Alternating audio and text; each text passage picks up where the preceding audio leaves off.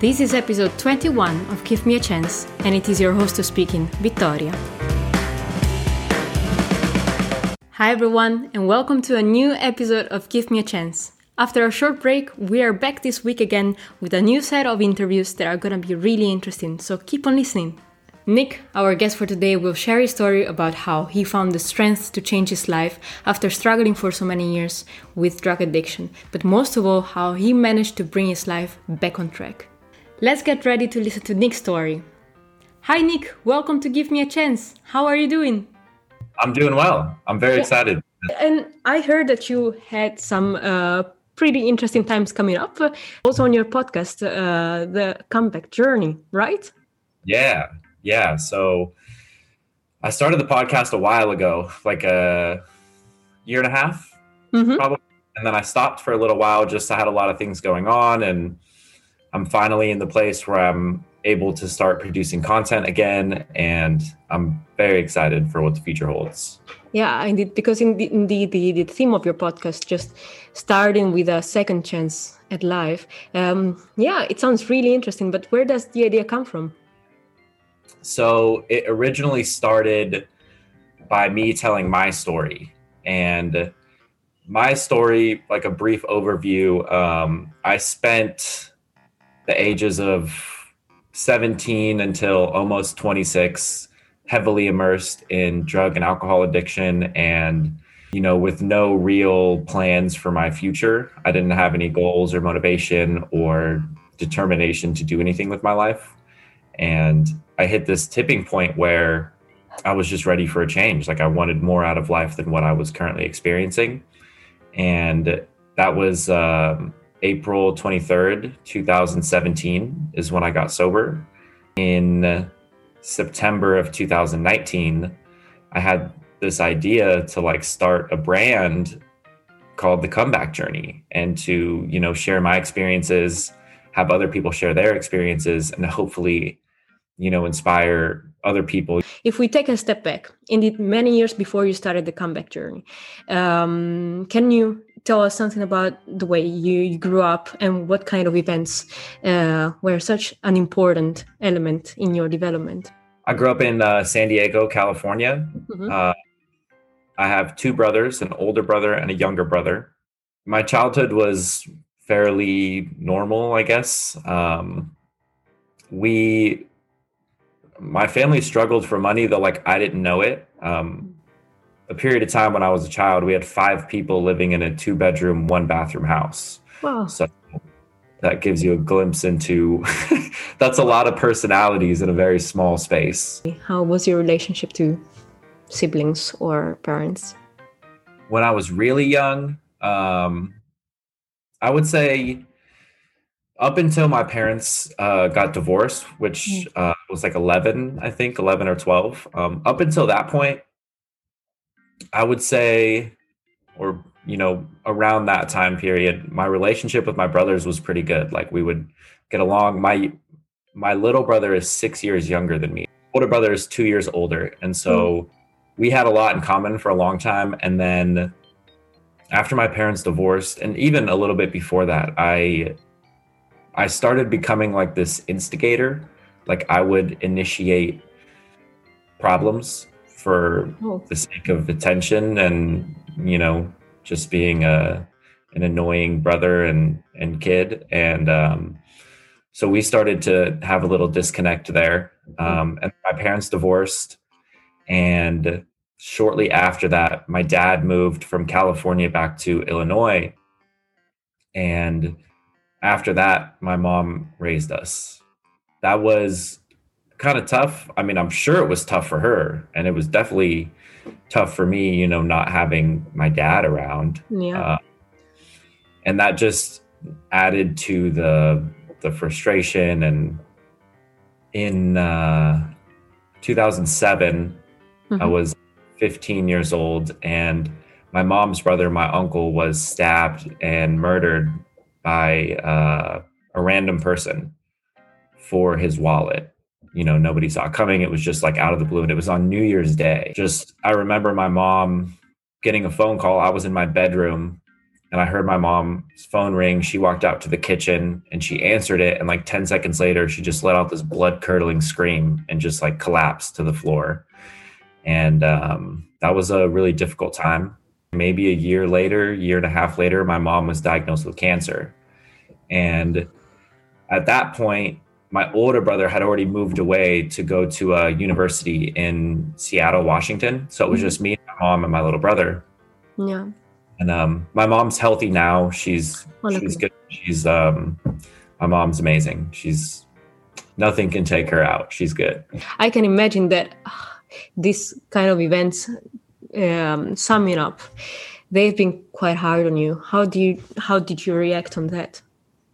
Well, when I was 16, that was the first time I had smoked weed and drank alcohol. Mm-hmm. And when I was 17, that was when I started going to parties and, you know, drinking a lot more and smoking a lot more. And and then I made the transition into harder drugs.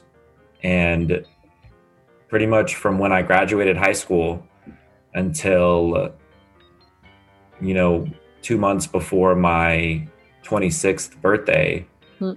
that's all I did was just party and do drugs and drink alcohol and I had no I I was stuck in this victim mentality like why did these things happen to me? What did I do to deserve these things, you know?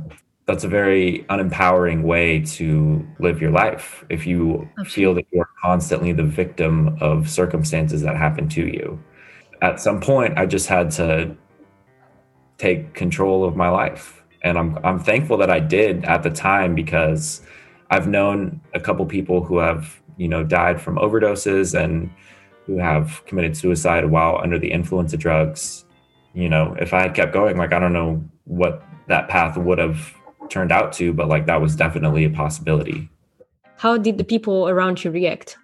Did they know at all that that you were involved in drug dealing? Yeah, yeah. So my friends knew, obviously. You know, like growing up, parents are like, "Oh, that that other kid is a bad influence. Like, I don't want you hanging around with them." I was that person. I was. I wanted people to do the same things that I was doing, so that I wouldn't have to feel so bad about myself. But what was your own perspective in life? Really, my mo my main motivation at that time was so I was in a relationship my motivation was to like not ruin that relationship while also doing whatever I wanted to do. So I had like this double life of like I was using drugs and selling drugs and she didn't know that I was doing these things. So I was very good at hiding it. And so like I wanted like I wanted my cake and I wanted to eat it too. Uh, January 2015, one of my cousins committed suicide. And I just like went off the deep end at that point. And um, my mom had suspicions, I'm sure, um, but that was where it became like very apparent. I voluntarily checked myself into an inpatient rehab program. All right. But not because I like really wanted to stop. I just wanted my mom to like think that I was okay. And I didn't want my girlfriend to break up with me. I went for 45 days and I got out and less than 2 weeks after I got out I was like back to the same stuff. Shortly after that I got kicked out of my mom's house and then I moved to Illinois for a few months because mm. my dad was was out there and his family and I just wanted to like run away from my problems. And Did you manage?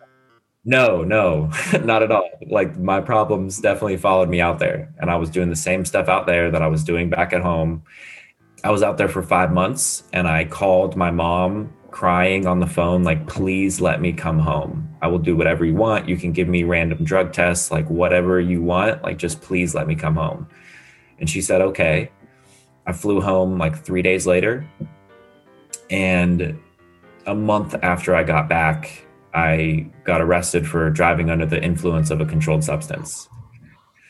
And then a few months after that, April 23rd, 2017 is when I went to rehab again, but for me, not for anybody else. I that was the distinction, you know, between the first time I went and the second time I went. The second time I went for me because I wanted something different. And that's when it stuck. And I've been sober since.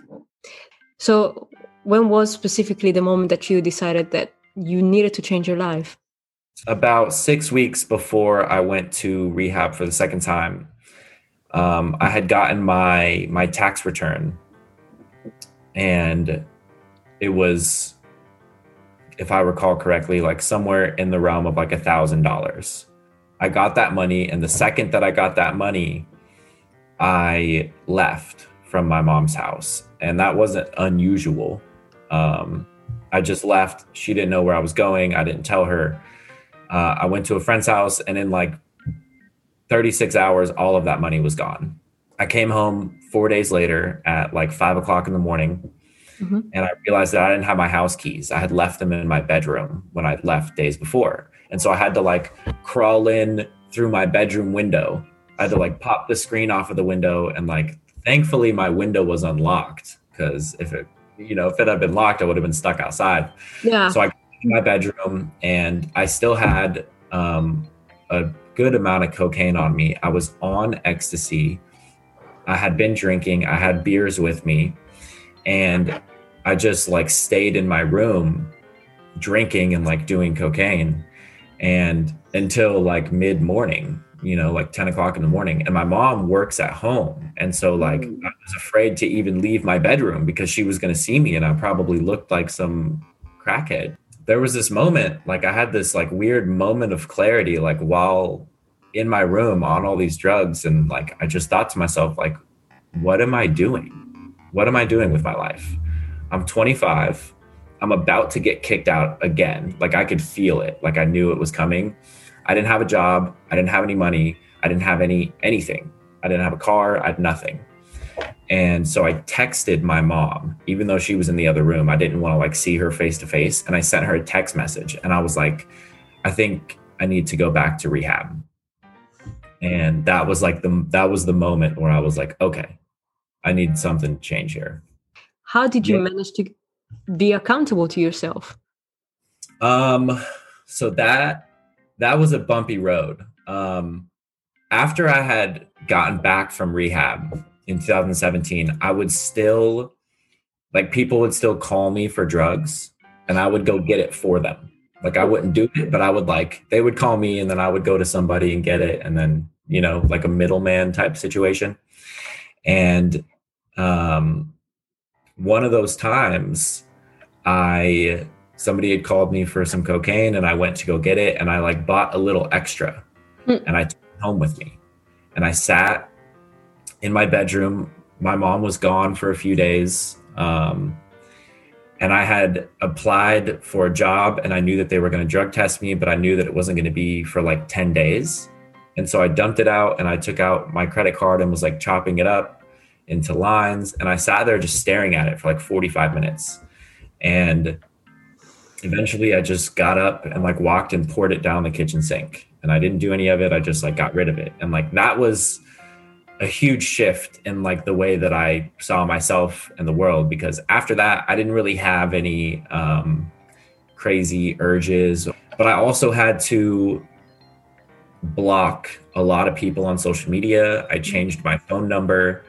I I cut out 95% of the people that I associated with. What kind of changes did you notice in yourself? What I had a lot more energy, like just natural energy. Um, I was working two jobs and I was still going to the gym five days a week and going hiking. And, you know, I just had this new appreciation for life. And so I just worked a lot and I saved a lot of money. I bought a new car and I did what I thought was best at that time to kind of get me into the place that I wanted to be. So, what's going to happen now with your life? About two months ago, I moved from San Diego, California to Scottsdale, Arizona. Um, yes. Myself. Thank you. Um, that was a huge step. I've never lived by myself before. I've never, with the exception of like when I lived in Illinois, um, I have never lived anywhere else but San Diego, you know. So my plan is to con- continue with the podcast. Um, I created a coaching program last year for people Ooh. struggling with um, codependency and addiction. And so I'm going to be releasing the updated version of that uh, quarter three of 2020. Oh, wow. 2021. Yeah, very excited for that. There were so many. There were so many um, striking moments in your life that that could have turned your life around. If you think about all of them, which one would you change to have um, adjusted the course of your life? I don't think I would change any of them. Yeah, I mean, if I change any of them, even something small, then like I'm not where I am right now. We're not having this conversation. And sometimes I have like this guilt over things that I've done in the past, but I wouldn't change any of them because then I'm not who I am. I'm not me, like right now in this moment. Like I wouldn't be here. And so I I wouldn't change any of them. So Nick, many, many thanks for for sharing your story with me. It's uh it's been fantastic and um as I said, I'm really impressed with the way you did it. And uh, I wish you all the best with all your pro- projects and what is coming up with your podcast and uh, your coaching program. All the best. Thank you. Thank you very much. This was Nick's story. After experiencing several traumatic events and developing an addiction to drugs and alcohol, Nick found the strength within himself to turn his life around and make a clean break with his past. And on his path to self development, Nick is working hard to creating a better life for himself and help other people that are facing the same process. His story is also the core topic of Nick's podcast, The Comeback Journey. This was the end of this episode. Have you ever had the chance to change your life, or do you know anybody who has? Please get in touch with us and leave a comment here below. And if you have enjoyed this episode, do not forget to like and subscribe to this channel, and see you next time. Give me a chance on your screen and in your ears.